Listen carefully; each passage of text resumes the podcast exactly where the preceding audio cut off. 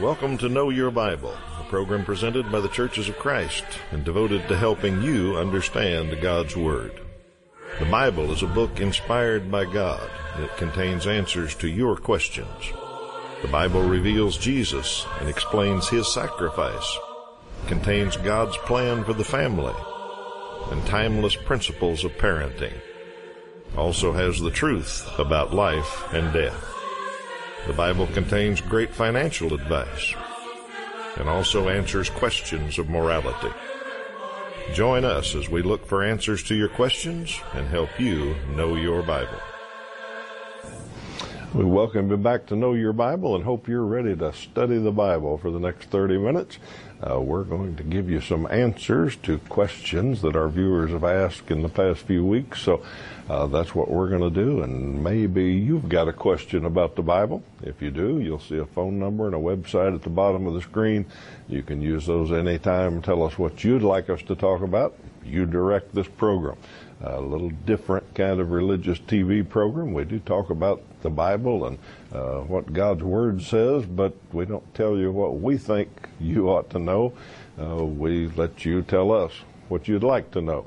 So maybe there's something you've always wondered about, something you were uh, taught when you were little and you thought that just doesn't make sense, or maybe it's something you've seen in the news or, or have it happening at home and you wonder, I wonder what God's Word says about that. Uh, we'll try to find you an answer. So that's what we do here, and uh, we like to answer as many as we can as quickly as we can. So let me introduce my partner, Toby Levering. Good morning, Toby. Good morning, Steve. Glad you're here, and we're studied up and ready to go, but uh, we always take the second question. The first one goes to our viewers. What was Joseph's trade? Joseph, the father of Jesus, what was his trade? And we'll give you the answer to that at the end of the program.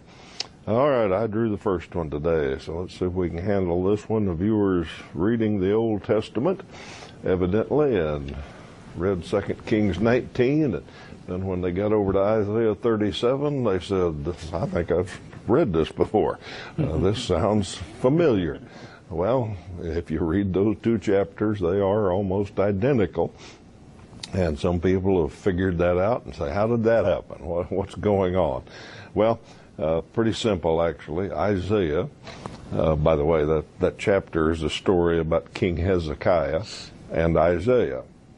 And so Isaiah, when he wrote his book, uh, he told that story about himself and King Hezekiah and recorded how it happened. He was the original source.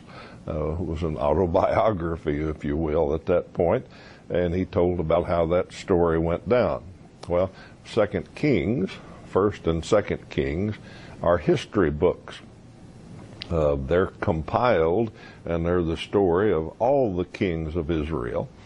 And so the person that wrote those books, uh, that compiled that history, obviously wasn't around for all of it, so they had to do some research. Uh, they studied histories and read what books they could get and all that. And the writer obviously read the book of Isaiah. It was available. He read that as source material. And so when he got to the story about King Hezekiah and Isaiah, he obviously just pretty much copied it straight over. Uh, nothing wrong with that. Uh, we do history books like that today. Uh, so that's what the writer of Second Kings did. He just said, "Well, Isaiah told the story this way, so I'll just put it in here, and that tells the story perfectly accurately." And on we go. So uh, no big mystery to it. One's the original source. One's a history book that used Isaiah's book as a resource for finding out the history. I believe that's the simple answer. Okay. We have a question about the death penalty. In the case of the death penalty, since Jesus said not to cast the first stone, shouldn't we just forgive? Well, uh, let's deal with these two things one time. First, you, you mentioned the story about not casting the first stone. That story is found in John chapter 8, verses 1 through 11. Uh, we're going to look at just a, a, snippet of that story on the screen, John chapter 8, verses 4 through 6. Teacher, this woman was caught in the act of adultery. In the law, Moses commanded us to stone such women. Now, keep that in mind. That was uh, the, the law of Moses, the Old Testament. Uh, was definitely supportive of capital punishment, and they were right. They said, Now, what do you say? John says they were using this question as a trap in order to have a basis for accusing him.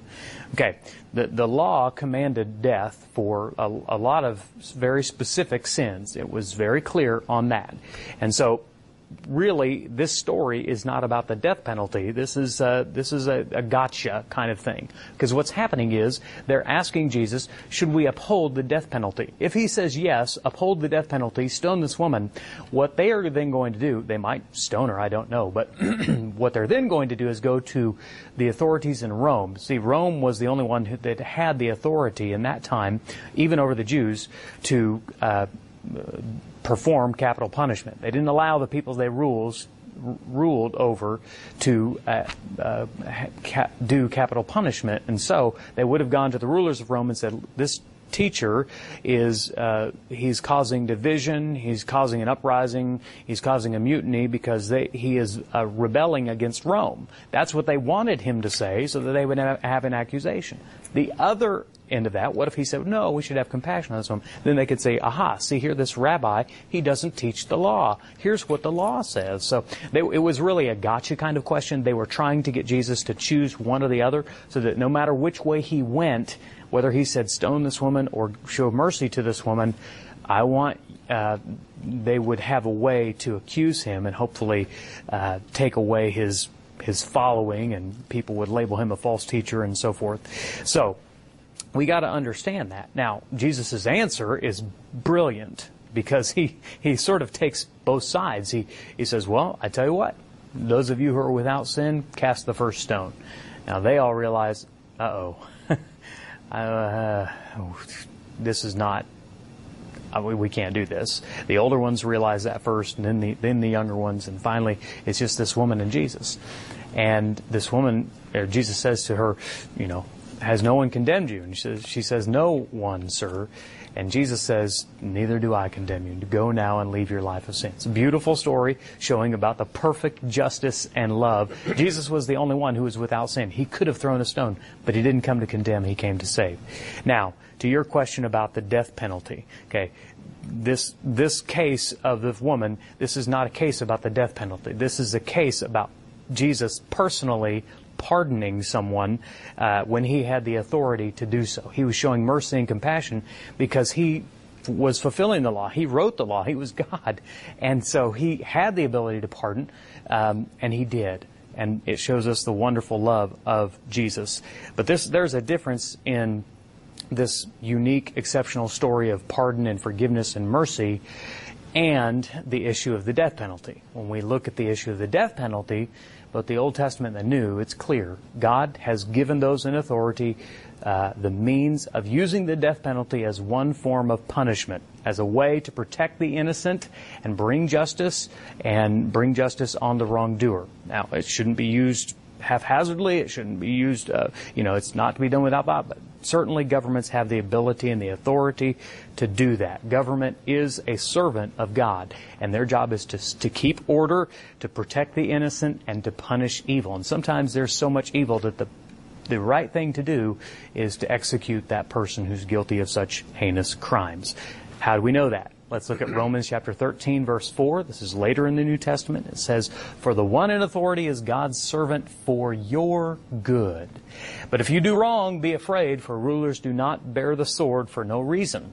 They are God's servants, agents of wrath, to bring punishment on the wrongdoer. So this is kind of an apple and oranges question. You move from one story and then move to the death penalty. The scripture clearly upholds the right of governments to uphold the death penalty. Um, that wasn't the question that Jesus was dealing with. So I hope that clarifies and um, helps us understand that issue a little bit better from the Bible's perspective. All right, let's talk about appointing elders here. A viewer says the Bible says Paul appointed elders. Does that mean the preacher alone selects them? Now, let me preface this by saying we're talking about New Testament church organization. And the only hierarchy that we find in the New Testament is elders or shepherds or overseers, they're called, uh, over a local congregation. Uh, that's the only uh, organization we find for the, the church. Uh, we say in our introduction and closing that churches of Christ are autonomous. That means each congregation rules itself. Um, elders, men selected by that congregation, rule over that congregation. So that's the picture we're talking about. And this viewer says, well, how do we get those elders selected and appointed? Uh, the Bible says Paul appointed them. Uh, well, Paul didn't, probably did appoint some elders, but uh, probably what you're talking about is the verse in Titus where Paul told Titus, who was a preacher, uh, to select elders. Let's read that one. It's Titus chapter 1 and verse 5. And Paul says to Titus, The reason I left you in Crete was that you might straighten out what was left unfinished and appoint elders in every town as I directed you. Okay, so they had traveled through Crete, they had preached the gospel, they had established, uh, they had baptized people into Christ, they had a lot of Christians, and they had a lot of new churches in towns throughout Crete. And Paul said, I left Titus there uh, to finish up getting these churches organized and going and appoint elders. Okay, so uh, our viewers noted that, and that's one way that we can get elders. Now, other than that, the Bible just doesn't say. It doesn't give us any ways. It doesn't give us any process. It doesn't give us any forms to fill out. Uh, doesn't tell you how to form a committee, or it doesn't give us any rules. And I think well, I know the reason for that is that every situation is very different. Uh, every uh, church that's looking for elders or ready for elders is a different situation. Now, for instance, the one we just read about was a mission church planted by traveling evangelists, Paul and Titus and others. And once they learned a little bit about Christ and matured a little bit, then they were ready uh, to be leaders, perhaps, a few men in the congregation. Uh, the best person to appoint them or to help select them was the evangelist that had taught them. So that's what happened there. And that happens today in many mission churches. Uh, the missionary goes, starts a church, converts people to Christ, uh, he's the most mature Christian there, and he understands. Okay, uh, it's about time for this group to have elders, and I think Charlie and Joe uh, would be good elders. And so he works with the congregation and appoints them, if you will. That's entirely different than a very mature congregation that's been around for decades, uh, is a large group maybe, has a strong eldership, and the eldership and the, the congregation together say it's time that we added some new elders. Uh, we need some more men working to shepherd this congregation. Well, the process they use is going to be completely different than a missionary plant kind of church. Uh, and in between those two examples, uh, you can think of a hundred different uh, hypothetical situations that you might ought to do it a little bit differently. So God's left us the freedom to do that. He told us what elders ought to look like, what kind of characteristics they ought to have, and what they ought to do for the congregation, and left it up to us to figure out how to make that happen. So, uh, preachers can appoint them if the situation calls for it. Uh, there's all sorts of other ways to get the job done. So uh, I think that answers our question. The preacher alone can select them, uh, but probably in pretty rare circumstances. Other than that, the congregation needs to come up with a process and get it done. All right, let me take just a moment to tell you about a good way to study the Bible. Well, we like answering questions each week, but uh, there's a lot more in the Bible than we'll ever get to. So uh, we advocate that you sit down at home pretty regularly and study the Bible a little bit. And that's hard to do sometimes. But we've got some tools that we think help, and we make them available to you absolutely free of charge. Uh, here's a course that we'll send you if you want to start with it. It comes in the mail, and there's eight very simple lessons, good overview of the Bible. Uh, when you get through that one and graduate, we've got more advanced courses that take you all through the book of Acts and the life of Christ and all kinds of different uh, studies. You'll learn a lot about the Bible with these courses. And we also know that some folks like online studies, so we've got some of those available for you now. Log on to oneway.worldbibleschool.org and you'll find out uh, how to register for this and get started and do it on your phone or laptop and just study away without waiting for the mail or go as fast as you want with this one. So online studies are available too. Phone number and a website at the bottom of the screen. Use those anytime to tell us I want this course and let me get started studying the Bible. We'll get you started on it. All right, our next question is a question about religions. My adult son feels all religions are man made and one is just as good as another. Can you help me show him the Bible is true and our God is the one and only true God? Well, uh, that's a big task for a th- three or four minute answer here. Um, I would say that generally speaking, in a, especially in our world, in a, in a free market, we've got lots of choices, lots of options in everything from uh, the stores we go to, the, the bread that we choose, the toothpaste brand that we use, our laundry soap, restaurants, cars that we drive, coffee, everything. There's so much choice that sometimes we feel that way about religion. I mean, sometimes you'll hear people say, well, choose a church of your choice, or, or people just generally think, hey, they're all just, religions are kind of all the same, all the paths lead to the same place. What is the big deal? And, um, you know, a person might ask the question, well, why would anyone What's any better about choosing to follow Jesus as opposed to, say, Muhammad or Confucius or Buddha or Joseph Smith? I mean, if, if this choice is as good as that choice, why, why not just choose the one that makes you happy? So a couple of thoughts on that. The first is, I think Christianity has the, the clear distinction in this all religions, and, and your son's right, there are many that are man-made. I mean, there are many that started with a, a guy that just set out and started a religion, got some followers, was very uh, um, adamant about it, and, and converted a lot of people, and they converted a lot of people. Most religions differ from Christianity in this. I would say all other religions are about, it's about what you do for God.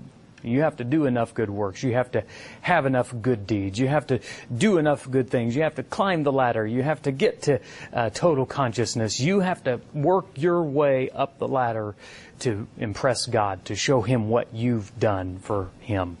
In Christianity, it's the flip of that. Uh, the, the entire story of the Bible is how insufficient we are and how much God has done for us to redeem us, to save us. I mean, that's the story from Genesis to Revelation, is the story of how much God has done for us. So I, I, think Christianity is unique in that amongst all the religions. I don't think there's any other religion, to my knowledge, that focuses not on what you can do for God, but just focuses on how much God has done for you, not sparing His own Son even, that He might redeem you. Now, when you focus on Jesus, uh, I think there is one key factor with Jesus that makes him different than all other religious leaders, and that is this. Um, he's alive. Muhammad is dead. Confucius is dead. Buddha is dead. Joseph Smith is dead. And they remain in their graves to this very day. Jesus, he left that tomb empty. Uh, he is no longer dead. He is alive and he rose from that grave and it was witnessed by over 500 people. The tomb was guarded and sealed in every way. They tried to make sure he stayed dead and that no one stole the body. And yet, no one can explain what happened to the body of Jesus. Uh, nobody expected nobody, as one person once said. So the resurrection factor to me is the big difference uh, in in choosing to follow Jesus. To me, that's what gives him the authority. If the resurrection happened, then everything that Jesus said matters. If the resurrection didn't happen, then yes, put Jesus right on the level with all the other religious teachers and leaders. Uh, let's look at John chapter 14 verse 6. Jesus said, I am the way, the truth, and the life. No one comes to the Father except through me. Now that's, that's either true or it isn't. I mean, Jesus didn't give us much wiggle room there, okay? If you falsely believe that Jesus was just a good teacher and a good man, you are, you are misunderstanding Jesus. That's exactly what Jesus said. And either he was right or he was a liar or crazy. As C.S. Lewis said once famously, Jesus Christ was either liar, lunatic, or Lord.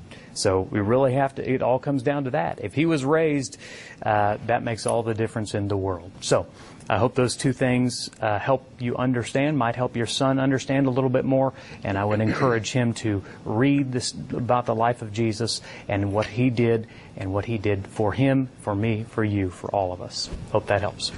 All right, viewers wondering about Old Testament battles, and says there are lots of battles where thousands are killed.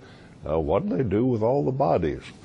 Well, interesting question, but the Bible doesn't say anything about it. Just uh, tells us the battle happened.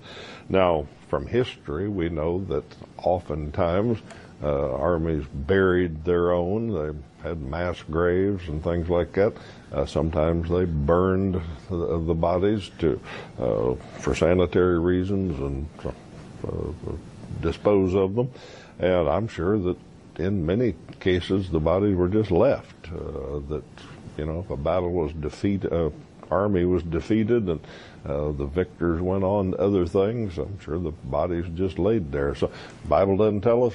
We don't know history. Uh, most often they were burned or buried. So we'll assume that happened most of the times in the Old Testament. Take a second and invite you to visit a Church of Christ near you. We're sponsored by the Churches of Christ. And excuse me, I'd like to mention a few each week.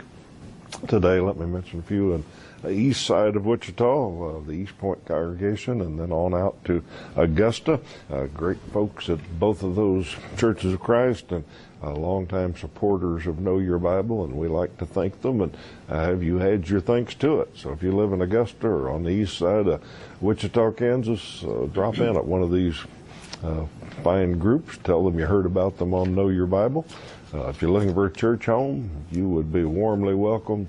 Uh, you'd find folks that think and study the Bible a lot like we do here on this program. So uh, drop in and visit them. Tell them you heard about them on Know Your Bible.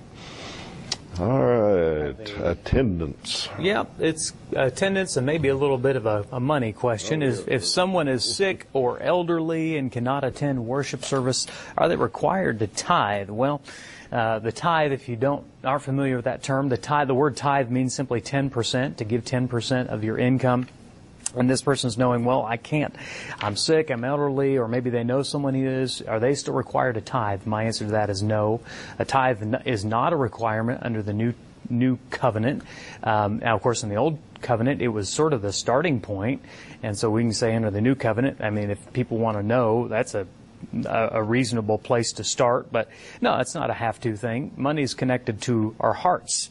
Um, and when your heart's in something, you're naturally inclined to want to support it. Um, and if you wanted to tithe, that would be fine. If you find a local church that is preaching and teaching the Bible or a good ministry that you're in support of, that's fine to do. Uh, I, I, think the point here is it's not a legalistic measure. Uh, giving really shows the reflections of our priorities and our value. When Jesus said, "Where your treasure is, there your heart will be also." We understand that. We, we put money in things that are valuable to us, that are important to us. So if it's important to you or this person that you're asking about, fine to do. Um, I think disciples and followers of Jesus are generally known to be generous people. They were in the first century and uh, they should be today as well. So if you decide to do it, that's fine, not a requirement. Uh, do it out of your heart um, and uh, you can figure out the best way to do it online or mail a check or however you choose to do it. Uh, just um, do something that you think uh, would God would want you to support. Let's look at 2 Corinthians chapter 9 verse 7. Each one must uh, give as he has decided in his heart, not reluctantly or under compulsion, for God loves a cheerful giver. I hope that helps you and uh, the person that you're asking about. All right, viewers looking at their Bible and figured out that it's got 66 books in it and picked up an American Bible and saw it had 72. Uh, what's the difference? Well, the New American version, I assume what you're talking about is the current recommended uh, Bible for Catholics. It's the Catholic Bible, and most others that you have or, or, see or sometimes called Protestant Bibles, uh, and that's the main difference. One has 66 books, one has 72. Uh, the other six books are apocryphal books. Uh, apocryphal means hidden. Uh, they're books that were written between the Testaments. There's about 400 years between the end of the Old Testament and the start of the New Testament, and there were some books written in that period uh, that were never accepted as inspired by the Hebrews or by the new Christians. But a few years later, hundreds of years later, uh, the Catholic Church decided, well, these six books, uh, they're inspired enough for us. We're going to put them in the, the Scripture, so they're in their their Bibles. Uh, they're not accepted as inspired by most, uh, well, all Protestants and by the, the Jews never accepted them as inspired. They're interesting history books. So they've got some interesting things in it. They've also got some pretty glaring uh, errors in them. So that's the difference. Apocryphal books are accepted or not. John 3.16, you got yep. time to explain Absolutely. that? Absolutely. It's a well-known verse. You might see it on signs at football games. What does John 3.16 mean? Well, John 3.16 is pretty clear. In fact, let's just read it. For God so loved the world that he gave his only son, that whoever believes in him should not perish, but have eternal life. And it just tells us very simply that God loved us enough to send His Son to die for us, just like on that earlier question. All other religions are about what we do to get God's favor.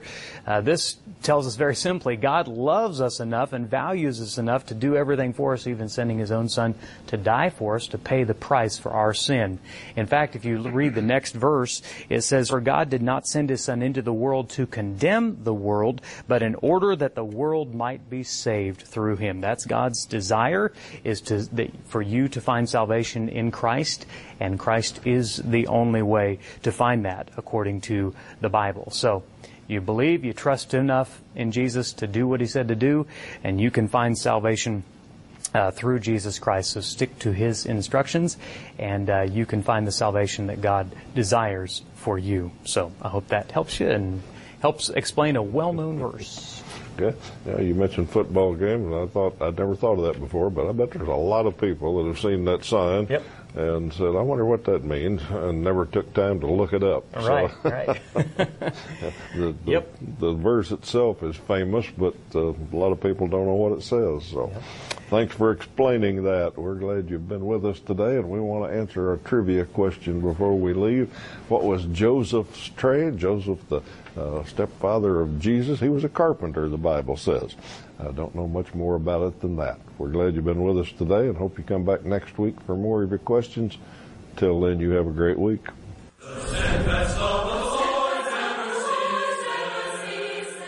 Know Your Bible has been presented by the Churches of Christ in your area. Churches of Christ are non denominational, and each congregation is an independent group of Christians seeking to do God's will. Our goal is simple New Testament Christianity. We follow the Bible as our only guide. Contact us with any questions, and we encourage you to visit a Church of Christ near you.